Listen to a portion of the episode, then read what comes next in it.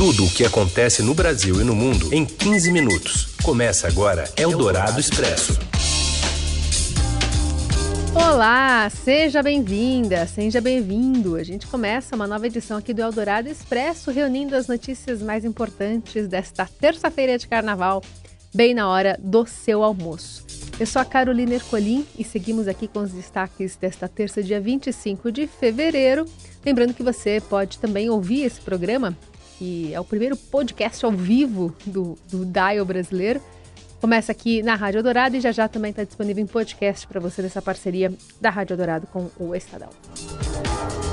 Mortes por coronavírus aumentam no Irã e na Coreia do Sul, enquanto Itália enfrenta surto e novos casos no sul do país. Com bons desfiles, segunda noite de Sapucaí deixa a disputa pelo título imprevisível no Rio. Já a vencedora do Carnaval de São Paulo será conhecida ainda hoje as desculpas de Plácido Domingos por casos de assédio e os mil dias da Copa do Mundo do Catar. É o Dourado Expresso. Tudo o que acontece no Brasil e no mundo em 15 minutos. E começamos o Eldorado Expresso com relatos de italianos que estão vivendo com o medo ou com a paura, como você vai ouvir, no contágio, né, pelo coronavírus que já matou sete pessoas, a maioria idosos. Abbiamo un po' di paura, però non possiamo neanche restare chiusi in casa, insomma. Si arriva qui non c'è manco una mascherina per nessuno, non c'è neanche il sapone in bagno per potersi lavare le mani e disinfettare. Paura non paura, c'è, bisogna stare attenti e... Seguire le precauzioni, le informazioni da parte del Ministero e quant'altro e cerchiamo comunque di vivere la nostra vita in maniera tranquilla e normale. Todos enfrentando a paura, esse medo, né? E uma mulher também reclamava da falta de sabão, falta de máscaras para se proteger contra o vírus, especialmente no norte do país. Mais ou menos três novos casos de Covid-19 foram registrados no sul da Itália também, onde ainda não havia registros da doença. Todos são turistas que viajaram do norte para o sul. Uma mulher saiu de Bergamo, na Lombardia, e foi diagnosticada na Sicília. Outras duas infecções também foram registradas na Toscana. Segundo Atílio Fontana, que é presidente da região da Lombardia, uma hipótese para o número grande também de infectados no país pode ser explicada pela eficiência em se realizar testes na popolação. Chiaro che facendo tanti tamponi e tanti esami abbiamo trovato anche tanti che erano purtroppo eh, stati colpiti da questa infezione. In altre parti del mondo forse questo numero così elevato non si fa, per cui eh, la tranquillità è basata forse, non si conosce l'effettiva entità della diffusione. O país já fechou escolas, museus e teatros, isolou cidades e cancelou o carnaval em Veneza na tentativa de conter o vírus. Os novos casos e mortes causadas pela doença foram confirmados também nesta terça em outras partes do mundo. O Irã anunciou que 16 pessoas morreram no país por causa da doença. Mais cedo, o governo já havia informado 15 vítimas fatais e depois outra morte foi confirmada na cidade de Savé. O ministro, o vice-ministro da Saúde do país foi diagnosticado também com a doença nesta terça e ele estava na linha de frente do combate ao vírus, de acordo com o anúncio. Os Emirados Árabes Unidos também proibiram voos indo e vindo do Irã por pelo menos uma semana. A Turquia e o Paquistão também fecharam as fronteiras terrestres com o Irã há dois dias. Ainda no Oriente Médio, o Afeganistão, o Kuwait, o Iraque e Omã também informaram seus primeiros casos da doença, todos ligados a viagens para ou saindo do Irã. Na Coreia do Sul, a quantidade de casos confirmados subiu para 977 e 10 pessoas morreram pela doença. O presidente dos Estados Unidos, Donald Trump, pediu ao Congresso mais de 2 bilhões e meio de dólares para se preparar, para preparar o país no caso de um surto. Segundo a Casa Branca, o dinheiro seria usado para desenvolver vacinas, tratamentos e adquirir equipamentos. 14 casos da doença foram registrados nos Estados Unidos. Pelo Twitter, hoje, Trump afirmou que, no entanto, o coronavírus está sob controle no país. Nas Ilhas Canárias, o arquipélago espanhol, perto da costa da África, um hotel na ilha de Tenerife foi colocado em quarentena hoje depois de um médico italiano hospedado por lá ter sido diagnosticado com o novo coronavírus. No Brasil, a gente recebeu aqui pelo menos 5 mil, no... 5 mil voos no ano passado dos países incluídos hoje nessa lista de alerta do Ministério da Saúde por risco de coronavírus. O número de passageiros que vieram da Itália, França, Alemanha e Emirados Árabes soma mais de um milhão de pessoas, segundo dados da ANAC. E a Embaixada do Brasil em Roma afirma agora que o governo não restringiu voos da Itália para o país. A Camila Turtelli tem informações. Oi, Camila. Oi, Carol. Oi, ouvintes da Rádio Eldorado, tudo bem? Então, ontem é, eu conversei um pouquinho com o embaixador do Brasil em Roma, o Hélio Ramos Filho, sobre a situação do coronavírus lá no país e em relação também à comunidade brasileira, que é muito grande lá na Itália.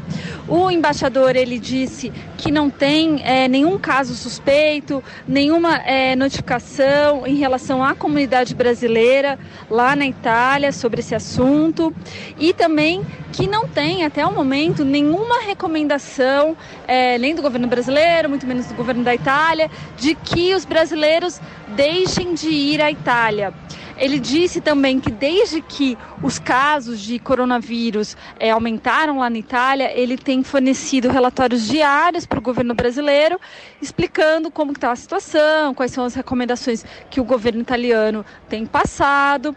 E é isso, ele diz que por enquanto não é motivo é, de alarde, que as autoridades italianas, segundo eles, estão trabalhando muito bem para conter é, esse crescimento da doença e que agora é aguardar e seguir aquelas recomendações básicas, que é lavar a mão, é, se achar que tem suspeitos a máscara, evitar lugares é, com muita aglomeração. E é isso. Eldorado Expresso. Chega a 170 o número de assassinatos no Ceará durante o motim de policiais militares, que completa oito dias hoje. Só na segunda-feira, 23 mortes foram contabilizadas no estado. Os 170 homicídios registrados no motim da PM em 2020 já representam um aumento de 37% em relação aos casos registrados durante a última paralisação de PMs no Ceará, que ocorreu em 2012. O movimento daquele ano durou sete dias e teve 124 assassinatos. Ontem, os ministros da Defesa e da Justiça e Segurança Pública se reuniram com o governador do Ceará.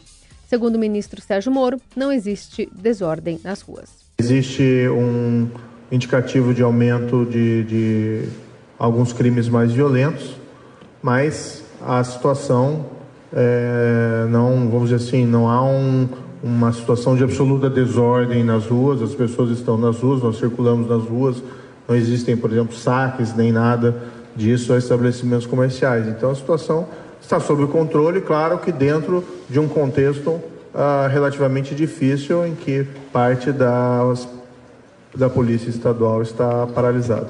Eldorado Expresso. Na agenda da quarta-feira de cinzas, o Congresso, sob o ataque, receberá uma reforma administrativa com a volta do presidente Bolsonaro a Brasília, que passa férias no litoral paulista. Vamos ouvir o Felipe Frazão, presidente promete trazer para o Congresso nesta quarta-feira de cinzas a proposta que já foi assinada por ele de, de reforma administrativa. É uma reforma importantíssima porque pode impactar não só os, os, que vão ingressar no serviço público, né, daqui para frente, como promete o governo, mas também os atuais, porque eles querem sim tirar alguns privilégios dos servidores. Esse é o discurso do governo, também um discurso que se coaduna, né, tem eco no Congresso, pelo menos na cúpula do Congresso. E pode impactar também o concurso público, né? Eldorado Expresso. E a cúpula das Forças Armadas considerou branda a pena de seis anos de prisão dada pela Justiça Espanhola ao sargento brasileiro Manuel Silva Rodrigues, que foi detido em 2019 com 39 quilos de cocaína quando viajava como parte da tripulação de apoio do presidente Jair Bolsonaro. Para, para militares eh, brasileiros ouvidos pelo Estadão, a pena foi pequena e aumenta a sensação de impunidade, considerando a gravidade do crime e a quantidade de droga apreendida. Procurada, a assessoria de imprensa da FAB destacou que, apesar da condenação na Espanha, o Ministério Público Militar ofereceu uma denúncia à Justiça Militar e o processo ainda tramita no Brasil. Além disso, a Polícia Federal abriu um inquérito no ano passado para apurar o caso envolvendo o sargento. O objetivo dessa investigação é apurar eventuais ligações do militar com narcotraficantes e as circunstâncias que propiciaram a obtenção dessa droga. O colunista da Rádio Dourado, Alexandre Garcia, comentou o assunto e considera o sargento um traidor condenado a seis anos de prisão para cumprir na Espanha e uma multa de 2 milhões de euros, dá quase 10 milhões de reais. Eu não sei como é que ele vai pagar isso, só se já vendeu muita cocaína antes. Esse homem traiu a Força Aérea, traiu a farda, que mostrou indigno da farda, da mesma farda usada pelos maiores veteranos dos céus da Itália na aviação de caça na Segunda Guerra. O comentário completo você ouve também em podcast, só procurar pelos colunistas da Eldorado no portal do Estadão. Eldorado Expresso. Também falamos sobre futebol por aqui. FIFA e Qatar celebram a marca de mil dias para o início da Copa do Mundo de 2022. O Rafael Ramos tem informações para gente. Oi, Rafa. Olá, boa tarde. Faltam exatos mil dias para o início da Copa do Mundo de 2022 no Catar. Pode parecer muito tempo, mas os preparativos no Catar estão em ritmo acelerado. Dois estádios já foram entregues e mais três serão concluídos ainda este ano. De acordo com a FIFA, nunca uma sede esteve tão preparada para receber o Mundial como o Catar está hoje. Do ponto de vista da seleção brasileira, o desafio do técnico Tite é fazer o Brasil voltar a jogar bem e assim chegar em 2022 como favorito ao título. Por isso, o treinador deve usar inclusive a Copa América desse ano como preparativo para que jogadores mais jovens ganhem experiência. E no mês que vem já começa as eliminatórias do Mundial. Eldorado Expresso. E após ter sido condenado por estupro e abuso sexual, o produtor Harvey Weinstein sentiu dores no peito e foi levado a um hospital da cidade de Nova York.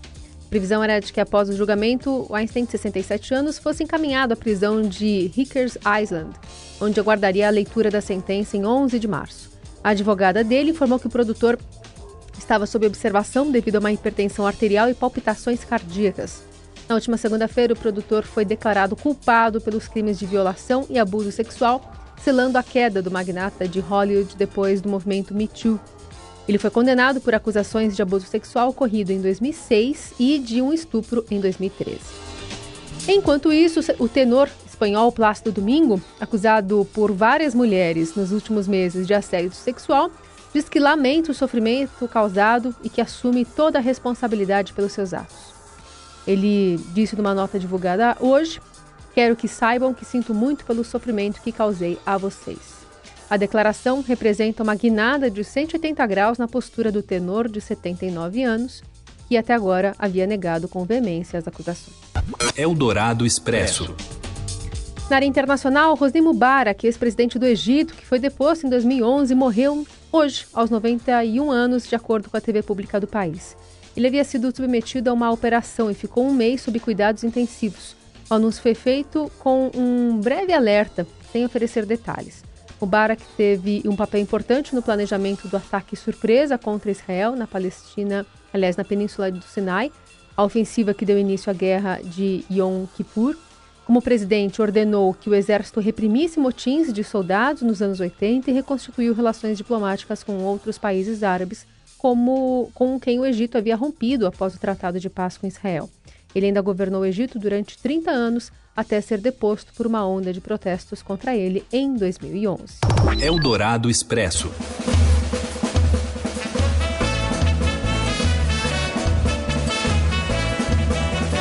De carnaval, o secretário de Cultura aqui de São Paulo avalia positivamente o carnaval da cidade. As informações vêm direto dos bloquinhos de rua. Repórter Gilberto Amêndola. Oi, Gibá. Olá, amigos da Eldorado. Falo com vocês direto do Galo da Madrugada, que estreou hoje aqui em São Paulo pela primeira vez trouxe um galo de 4 metros e, meio, diferente dos 28 metros do galo original. Aproveitei aqui também para, durante o desfile, falar com o secretário Aleio Cef, perguntei para ele sobre os problemas do Carnaval de São Paulo. Ele me respondeu que são problemas pontuais, naturais de eventos dessa magnitude como o Carnaval de São Paulo. Além disso, ele falou que o Carnaval de São Paulo é um sucesso democrático e que está espalhado por todas as subprefeituras da cidade. Fafá de Belém já entrou aqui no bloco, levantou a, a galera aqui na Avenida Álvares Cabral, no Parque Ibirapuera. Um abraço para vocês, até mais. Tchau, tchau. Valeu, Giba. E vamos falar também sobre o Carnaval do Rio. Em um ano repleto de enredos não patrocinados e cheios de críticas sociais, o repórter Fábio, Fábio Grelê, lá do Estadão do Rio, acompanhou os dois dias de desfile e conta pra gente alguns detalhes. A segunda noite de desfiles já começou com uma crítica social é, falando sobre, criticando políticos em geral e com samba é, de autoria, entre outras pessoas, do Marcelo Adnet do, do humorista, que desfilou, inclusive caracterizado como presidente Bolsonaro, e, e outras escolas também trouxeram críticas sociais. O Salgueiro, por exemplo, falou sobre racismo, então hoje também foi um dia cheio de críticas sociais, como, como aconteceu ontem na primeira, na primeira noite também. Ultimamente tem sido raros esses desfiles patrocinados e isso permite que as escolas façam enredos que façam mais sentido, que tenham mais sentido e que tenham uma crítica social uh, mais contundente. E ao contrário do que se esperava, a segunda noite de desfiles das escolas de samba do Rio teve esse nível técnico melhor até do que a primeira. Três das quatro escolas, primeiras escolas a desfilar, se credenciaram para o título: Vila Isabel, Salgueiro e Unidos da Tijuca. Na disputa pelo campeonato, elas se somam a Viradouro e Portela, que se destacaram na primeira noite. A apuração acontece na tarde da próxima quarta-feira, amanhã. O abstrato e o lúdico deram um tom a, na Sapucaí, na sua segunda noite de desfiles, e a gente destaca aqui algumas críticas sociais que vieram mais fortes. No primeiro dia, ficaram em segundo plano desta vez, exceto pela sátira, né? Ao presidente Bolsonaro na apresentação da São Clemente, como a gente ouviu aí o Fábio falando. Ainda no início da noite, a Unidos de Vila Isabel arrebatou o público contando uma história sobre a criação de Brasília, que completa 60 anos em 2020, bem diferente da que se lê nos livros. Foi através de uma visão mítica. Já Acadêmicos do Salgueiro transformou a Sapucaí num grande picadeiro de circo no terceiro dia, no terceiro desfile da noite, com um enredo sobre Benjamin de Oliveira, que é o primeiro palhaço negro brasileiro. A Beija-Flor de Ninópolis também fechou a noite com um desfile grandioso, impactante, como prometido, se credenciando a disputar o seu 15º título. Já Unidos da Tijuca, que prometia um desfile com muitas surpresas, repetiu a velha fórmula do carnavalesco Paulo Barros, introduzida no carro do DNA de 2004. O enredo sobre arquitetura foi de fácil compreensão, mas não empolgou a avenida por falta de novidades. E a Mocidade fez um tributo a Elza Soares na busca por o seu sétimo título. A escola foi a penúltima a desfilar neste segundo dia, no grupo especial, recontando a história da cantora de 89 anos, presente inclusive no último carro.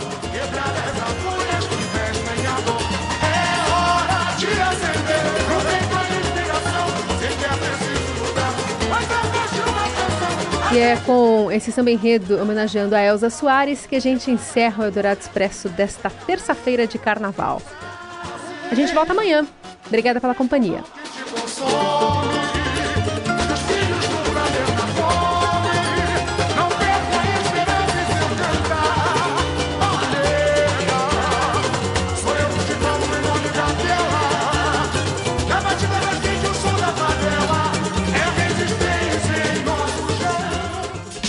Você ouviu Eldorado Expresso tudo o que acontece no Brasil e no mundo em 15 minutos.